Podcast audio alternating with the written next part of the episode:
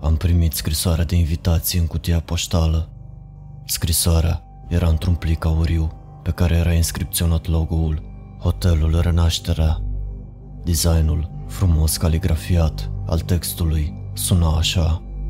Stimate domnule Nathan, sunteți invitat la sărbătoarea noastră specială. Sărbătoarea va include diverse evenimente, inclusiv o cină, un tur al hotelului și un eveniment surpriză special de seară. Vă rugăm să vă asigurați că vă prezentați la recepție cu invitația dumneavoastră până la ora 9 dimineața pe 12 iunie. Așteptăm cu nerăbdare să vă avem ca oaspete de onoare. Hotelul Renașterea.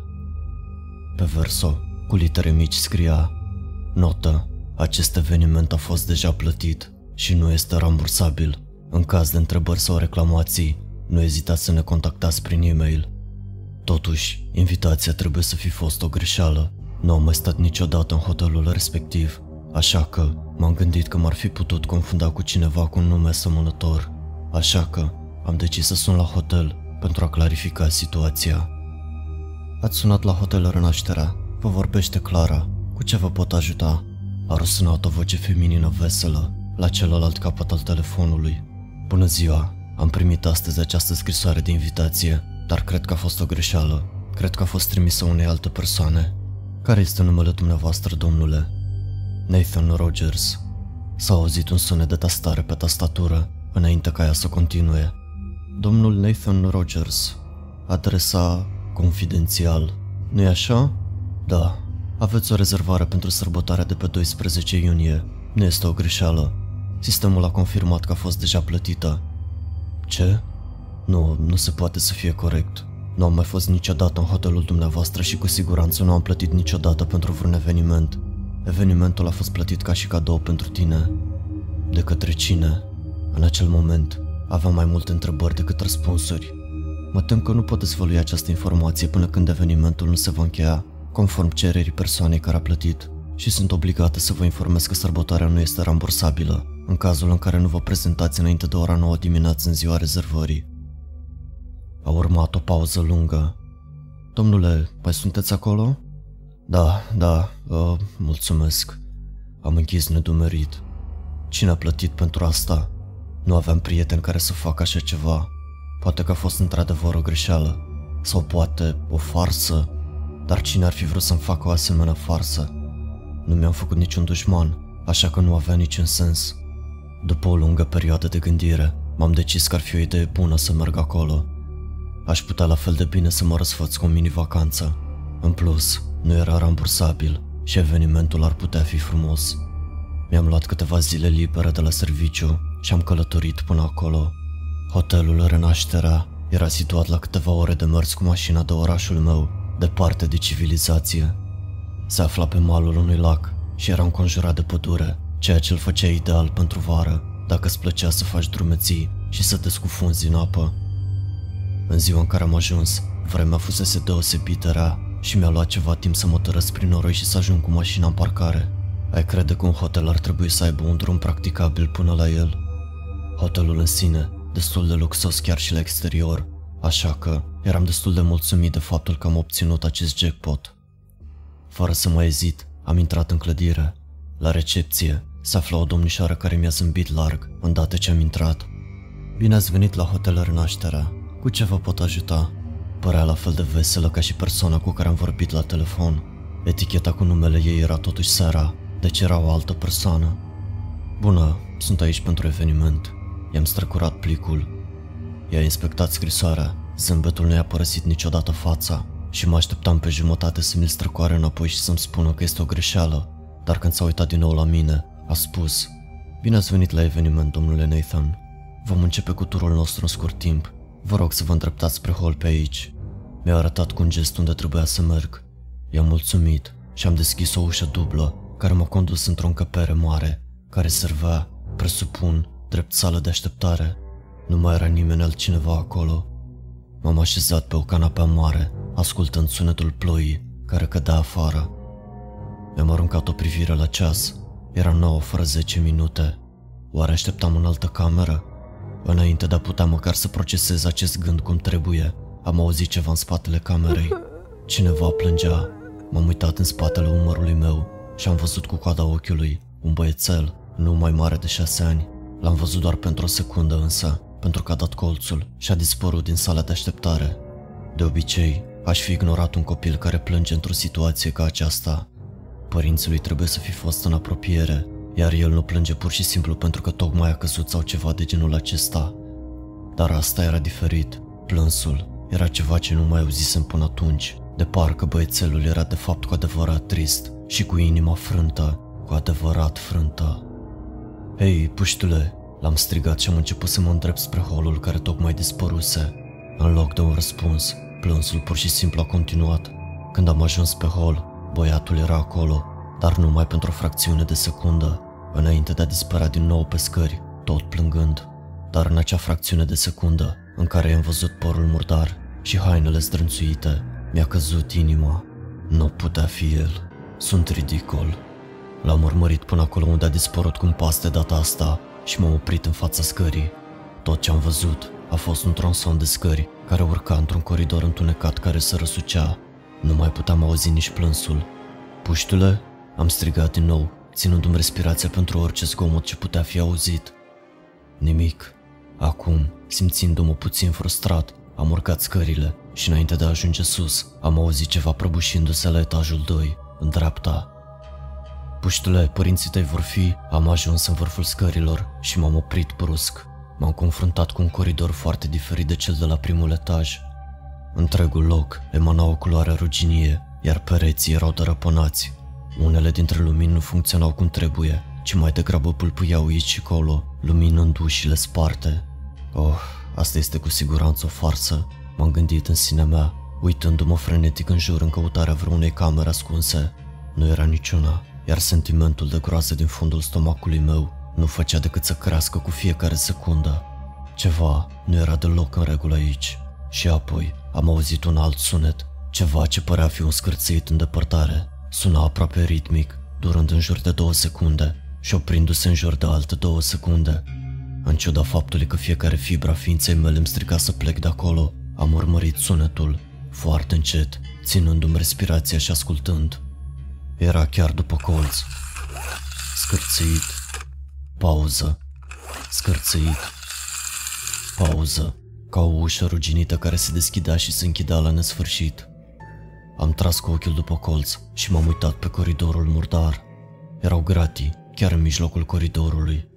În spatele lor stătea puștul de mai înainte, cu fața spre mine, mișcându-și mâna într-o singură mișcare pe podea, iar și iar, provocând acel scârțăit.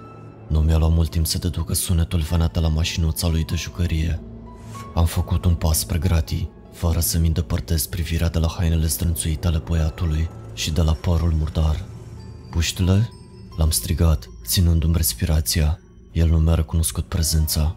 În schimb, a continuat să împingă mașinuța lui de jucărie, provocând iar și iar acel sunet tulburător care îmi făcea piele de găină la fiecare întoarcere. Unde sunt părinții tăi? Am strigat din nou, oprindu-mă chiar în fața gratiilor.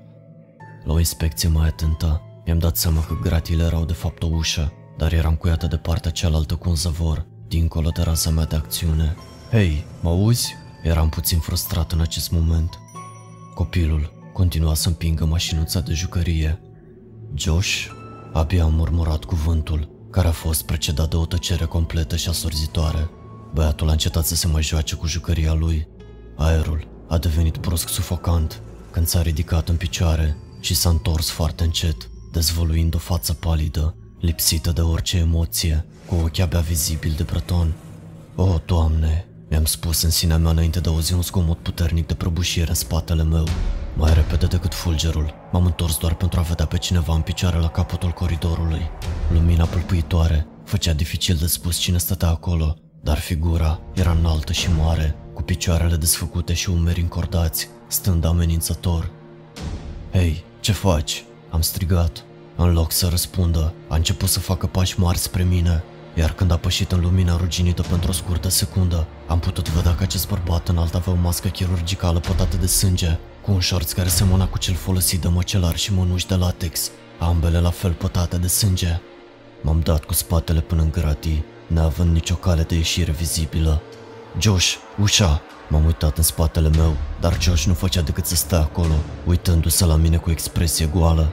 Silueta se apropia cu repeziciune. Fiecare pas pe care îl făceam mă ducea mai aproape de o soartă pe care nu voiam să-mi o imaginez. Josh, grăbește-te o să deschidă naibii ușa. Am trântit ușa cu palma de nenumărate ori, zângănitul gratiilor făcând eco cu zgomotul puternic al pașilor siluetei. Acum era la doar câțiva pași de mine. Josh! Am simțit că mă prăbușesc pe spate, realizând că ușa era brusc deschisă. Gândind cât de repede mi-a permis panica, am trântit ușa și am încuiat-o cu zăvorul exact la timp pentru ca mocelarul să întindă mâna spre mine printre gratii. Aproape că m-a apucat și pe mine, dar m-am dat înapoi atât de repede încât am căzut în fund. Bărbatul a zdruncinat gratii atât de tare, încât am crezut că le va smulge de pe perete, dar cu câteva mormăieli a pufnit și s-a întors, plecând la fel de repede cum a venit. M-am uitat fix în timp ce figura lui dispărea după colț și odată cu el și sunetul cismelor sale grele pe covorul mucegăit, lăsând să se audă doar respirația mea grea. Când m-am întors, Josh dispăruse și am intrat din nou în panică totală. Josh, unde ești?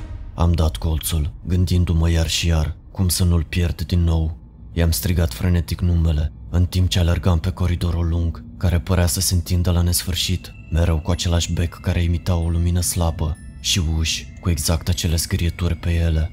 După minute întregi de alergat și strigat după Josh, am auzit ceva dintr-o cameră din apropiere. Mi-am lipit urechea de ușă și am auzit chicoteli, ca un copil care se juca. Josh, ești înăuntru? Mi-au apropiat ochiul de vizor dar am fost brusc tras înapoi. Ceva am căzut în ochi de pe vizor și când m-am șters, mâna mea s-a întors udă. Am clipit, păstrând încă vederea în ambii ochi. Doar apă. Când m-am uitat din nou spre ușă, apa ieșea pe vizor și cobora pe ușă într-un ritm imposibil de rapid. Josh! Am țipat și am început să lovesc ușa cu umărul. Nu mai auzeam chicoteli și habar n-am cum a fost posibil, dar când am izbit ușa a treia oară, eram deja cu apa până la glezne. Luminile, Pâlpâiau violent acum și se auzea sunetul la ceva care trecea prin potop. Orice ar fi fost, se îndrepta în direcția mea. Am izbit din nou ușa, de data aceasta și mai violent, și chiar am crezut că o să-mi cadă umărul. Ușa a cedat și am căzut cu fața în jos. Mi-a luat o clipă să mă adun și să-mi dau seama că toate sunetele din jurul meu se opriseră brusc. M-am ridicat în picioare și mi-am observat împrejurimile. Camera de hotel în care mă aflam părea neatinsă de apa care ieșea pe vizora din auri. Doar că nu era camera de hotel, aceasta era casa mea. Exact așa cum fusese cu 5 ani în urmă, înainte de a o vinde. M-am uitat nedumerit în jur. Ce naiba se întâmplase aici? Tati? Am auzit o voce în spatele meu și instantaneu am recunoscut-o ca fiind a lui Josh. Stătea acolo nemișcat. Nu mai avea haine strânțuite. Avea o cămașă albastră și pantaloni cachi exact cum mi-l aminteam în ziua în care dispăruse. L-am îmbrățișat strâns și am izbucnit în lacrimi. Se simțea rece la atingere, dar nu mi-a păsat în acel moment. Cioș, chiar tu ești? I-am luat fața în mâini. Nu era doar rece, era rece ca gheața. Ce s-a întâmplat în ziua aceea? De ce nu te-ai mai întors acasă? Știi ce s-a întâmplat, tati? A spus el robotic. Am dat din cap cu nedumerire, în timp ce Josh s-a uitat în dreapta și a arătat spre o ușă deschisă în cameră. Nu am putut vedea în cameră, deoarece aceasta a fost cuprinsă de un întuneric complet, timp de câteva secunde, înainte ca luminile să se aprindă și să dezvăluie vechea noastră baie. M-am văzut înăuntru, făcându-i baie lui Josh. Părea că nu dormise de câteva zile. Mi-am amintit asta. Când pot să mă joc cu ceilalți copii? A întrebat Josh. Ți-am mai spus, Josh, tu nu ești ca ceilalți copii și nu vei fi niciodată, dar asta este în regulă, a răspuns trecutul meu. De ce este mami supărată pe mine? Este din cauza că sunt bolnav? Mami, mami e obosită, am răspuns eu din trecut. Va fi bine. Josh a înclinat capul spre trecutul meu. Îmi pare rău că sunt așa, tati, a spus el către mine cu ochii rugători, ca și cum ar fi simțit ce urma să se întâmple.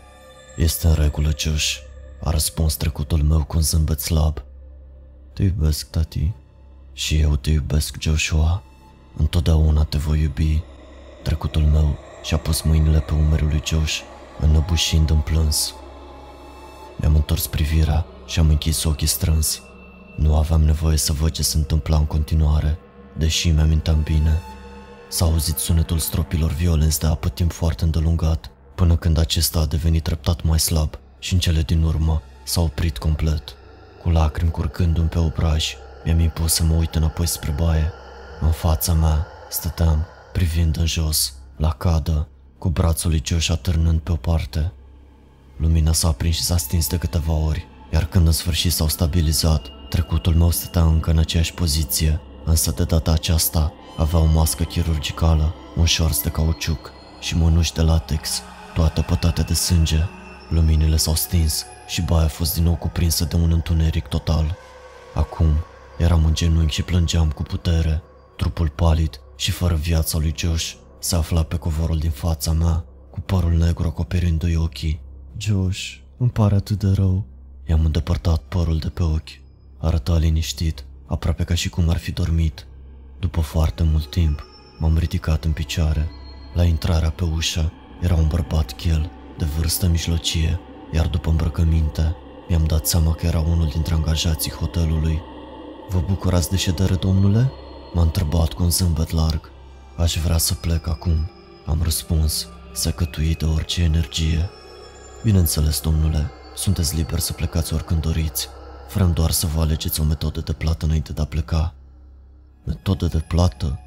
Serviciile evenimentului nu au fost incluse în invitația la eveniment. A zâmbit din nou. Știam că nu aveam cum să plec înainte de a plăti. Aveam de asemenea sentimentul că nu erau interesați de bani. Și aveam dreptate. Bărbatul și-a pus mâna la spate și a prezentat un ștrang. Dacă preferați metoda foarte populară, când mi-a văzut reacția, și-a ridicat sprâncenele și a spus Avem și o metodă alternativă de plată, dacă aceasta nu este pe placul dumneavoastră. A deschis o ușă în stânga și s-a dat la o parte. Inima mea sărit în gât când am văzut o femeie legată și cu călușul în gură, în genunchi. Avea machiajul pătat pe față din cauza plânsului și când m-a văzut, a devenit isterică. Era fosta mea soție, Karen. M-am uitat la angajatul hotelului, care, pe lângă ștrangul de gât, ținea în mâna cealaltă un cuțit de bucătărie. Alegerea aici era evidentă. Am luat cuțitul și m-am apropiat de Karen, care a devenit și mai isterică, încercând să spună ceva prin călușul ei. Am ignorat-o, fie că era vorba de judecăți sau de implorări. Îmi pare rău pentru ce am făcut lui Josh, i-am spus. A fost cel mai bine și tu știi asta. Nu ar fi putut avea o viață normală. Îmi pare rău. Zece minute mai târziu, eram din nou în holul hotelului. Vă mulțumim că ați ales hotelul Renașterea. A zâmbit recepționera veselă a hotelului. Sperăm că v-ați bucurat de ședere și vă rugăm să ne recomandați prietenilor și familiei dumneavoastră. I-am aruncat o privire și am plecat fără să răspund. În timp ce intram în mașina mea, am aruncat o ultimă privire spre hotel, doar pentru a vedea figuri la ferestre care se holbau la mine. Am plecat cu mașina. Am fost interogat de poliție câteva zile mai târziu. Se pare că fosta mea soție, Karen, fusese găsită moartă într-o clădire veche din afara orașului, care a servit ca hotel înainte de a fi scos din uz. Nu eram suspect, așa că mi-au mulțumit și au plecat. M-am întors la serviciu și totul era la fel ca înainte de vacanță. Nu am povestit nimănui despre călătoria mea și ori de câte ori eram întrebat de colegii mei, pur și simplu dădeam din numeri spunând că a fost o vacanță obișnuită și evitam să intru în detalii. Hotelul Renașterea a fost pedapsa mea, dar a servit și ca o reamintire a lucrurilor oribile pe care le-am făcut fiului meu. Încă trebuie să trăiesc cu asta pentru tot restul vieții mele. Dar, în afară de vina pe care o simt, o întrebare în special mă macină fiecare noapte, ceea ce îmi bagă o teamă primordială. Cine a plătit pentru șederea mea la hotel?